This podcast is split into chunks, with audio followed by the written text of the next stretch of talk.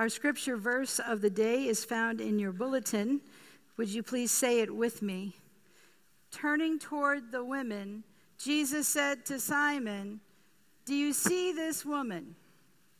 Let us pray. Lord Jesus, we give you thanks for this day.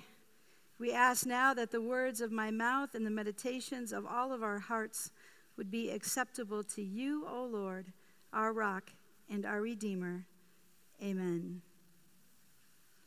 One of the Pharisees asked Jesus to eat with him, and he went into the Pharisee's house and he sat at his table, and we wonder why.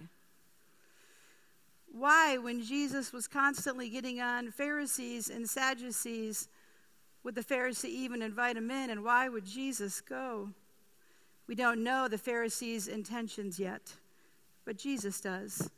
In a few verses, Luke will tell us and a woman in the city who was a sinner. Having learned that Jesus was eating at the Pharisee's house, she brought an alabaster jar of ointment. Do you see? She has no name, but she has a label sinner. Notice not by Jesus. An expensive jar of ointment. She's poor. How would she get that? Could it have been an inheritance? Could it have been a gift? Most likely the most valued possession she has. She could have sold it. She could have used the money for food and necessities, but she didn't. And perhaps she didn't even know why she saved it.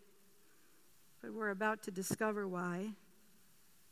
And she stood behind him at his feet, weeping, and began to bathe his feet with her tears and dry them with her hair. How does a woman have an expensive jar of ointment and not have a towel to dry his feet? Well, maybe in a rush to get out of the house to go where Jesus was, she didn't have time to grab the towel. She was excited. She had to get to him. She had to touch him. She had to give thanks to him. She had to love him. Perhaps those details just weren't important to Luke. We didn't have to know the why. And so we find it hard to do something that she does. My friend Steve Olson loves to say, we got to keep the main thing, the main thing. And she does it. She just had to worship him. Our topic from last Sunday, she just had to worship him. It was the core of who she was and is. And then our topic from today connects. She had to connect with him. And then she continued kissing his feet and anointing them with ointment. She who has no social status, she who has no name, she who has no invitation to be there, she sees Jesus for who he is the Messiah, the Son of God. Do you know what kind of ointment that the women will use when he goes into the tomb? The kind from the alabaster jar. You see, she sees him. So I ask you now, what does the love of God look like? I'll tell you, it looks like her stewardship of her worship of Him. All of her heart, all of her mind, all of her body, all of her soul, and her possessions, and her greatest possession belongs to Him. And the Pharisee only sees what she is not. And Jesus only sees her and all that she is. You see, she's rich in faith. He's the Messiah. He gives her value, he sees her worth. What is the call of the church of Jesus Christ? To look at others, to see their value, to see their worth, to call them brother and sister in Christ. She's rich in hope. She has the power, she knows, through Christ to have her life completely changed. What is the call of the Christian church today? But to change lives. And she's rich in love. She has so much of it. It's just pouring out of her from the jar to her tears, from her hair. What an extravagant gift she gives Jesus long before that ointment is going to be upon his body. She gives him such love. The world doesn't see her. Jesus does. She sees Jesus, and Jesus sees her. What a connection between the two of them. So, into this beautiful scene that we've just described, this beautiful moment between Jesus and this woman who's, who's on her knees. And remember, you sit at a table and you sit down on the floor, so his feet are behind him. And she comes up and she drops to the floor. And with these tears of love and joy pouring all over his feet with the ointment, she then dries everything with her hair. She's giving all she has to give and Jesus sees her. Oh, but then here comes a dose of the world's cold reality, just like us. Perhaps we leave church on the spiritual high and we're barely to our car when we check our phone and see the news, when we remember all that's kind of growing wrong in our lives right now. And here it comes right at Jesus. Verse 40 Now, when the Pharisee who had invited Jesus saw it, his connection with this woman, he said to himself, himself, if this man were a prophet, okay, so now we know why the Pharisee invited Jesus into his house, into his table, because he wanted to trip him up. He really didn't believe in him. And the Pharisee didn't believe in Jesus, yet still Jesus went into the house knowing that. Jesus sat at his table knowing that. And man, it makes you think of that Last Supper with Judas, knowing all that Judas would do. He still wiped his feet on his knees, like the woman on hers. Why? Because he loves with an extravagant love. And it says in Scripture whenever you knock on the door and you ask Jesus to come in, he comes in no matter what will meet him, even a cross. Jesus had the opportunity to try and connect with this Pharisee, so he did it. And the Pharisees' words, they just cast judgment upon Jesus.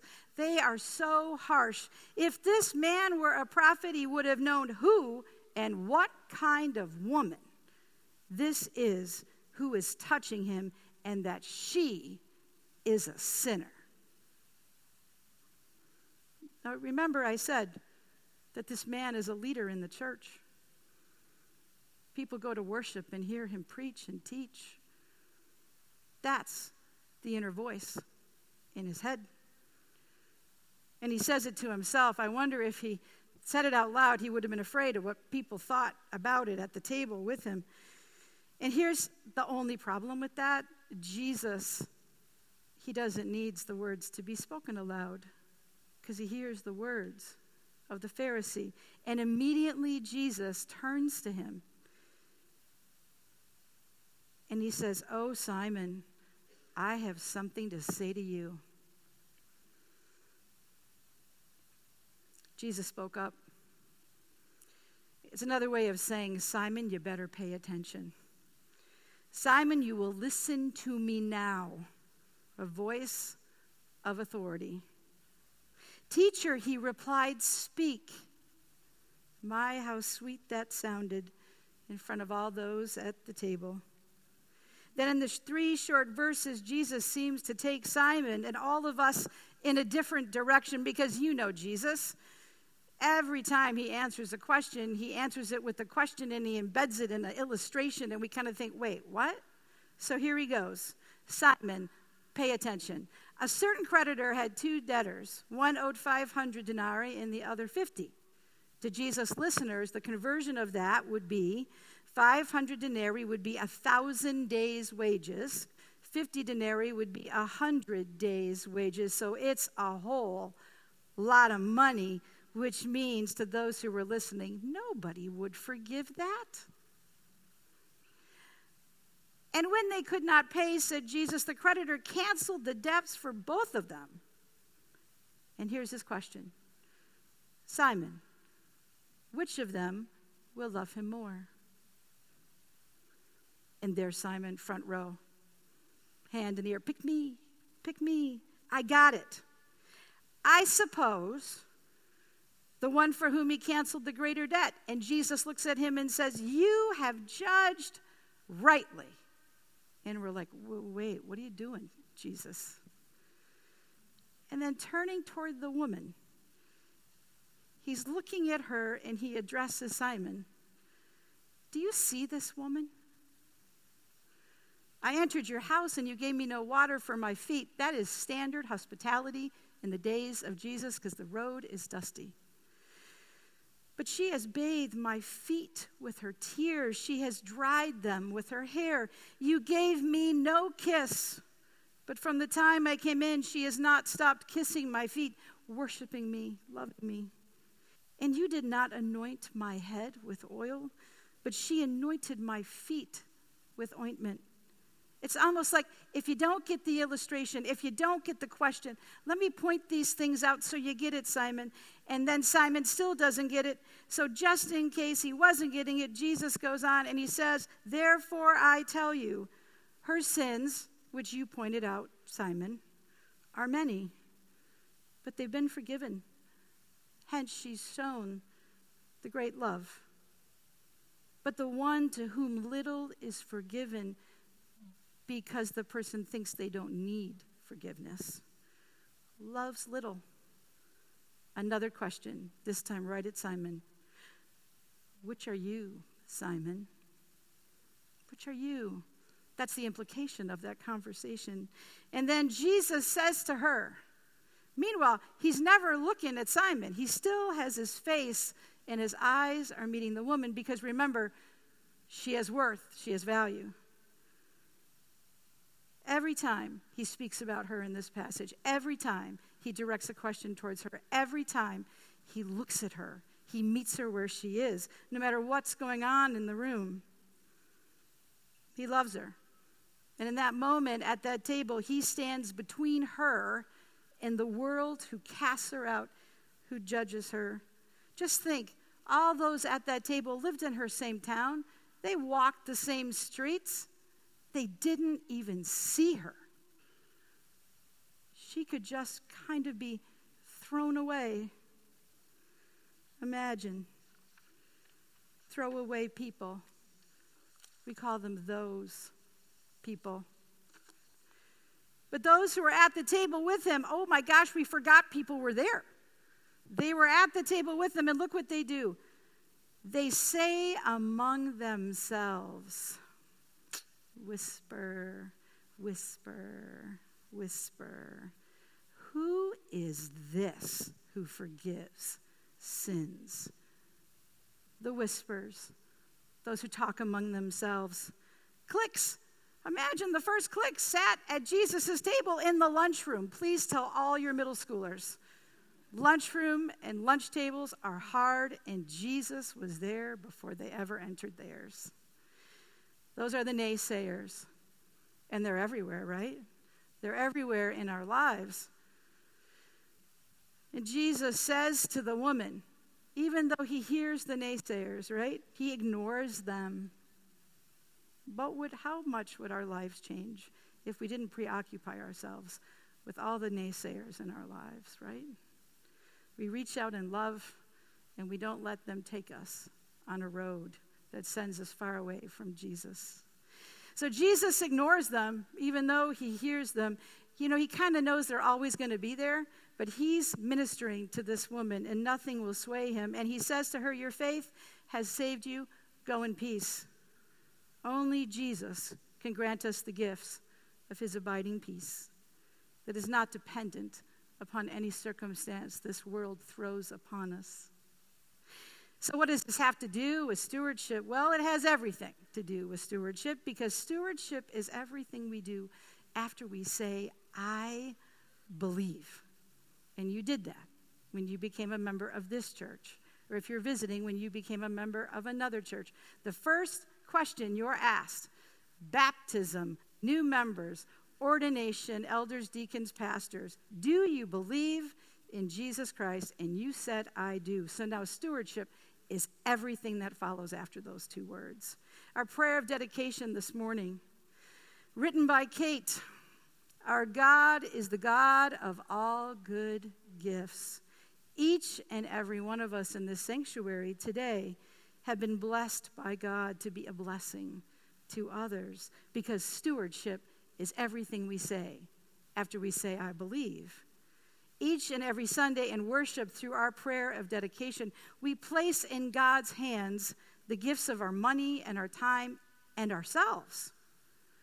Jesus calls us, as the Rosedale Gardens Presbyterian Church, to be his hands and his feet. So we ask God to use us, all of us. We sing that song, I'm going to live so God can use me. Our hands, our feet, our voices. And today, Jesus teaches us with our eyes, with our eyes, to really see people as he does to bring peace and comfort, connection and joy. And Jesus calls us and he tells us and he shows us in this passage today that we are to use our gifts to strengthen his church, to strengthen one another, so that we may take care of all those in need. And how do we do that? We put that little satchel around our necks and we start scattering seeds of joy to connect with others. Today on your leaf, you're writing the name of someone who did that in your life. That all these years later, for me, 40 years later, I attribute this person to helping me know and love Jesus because she modeled it.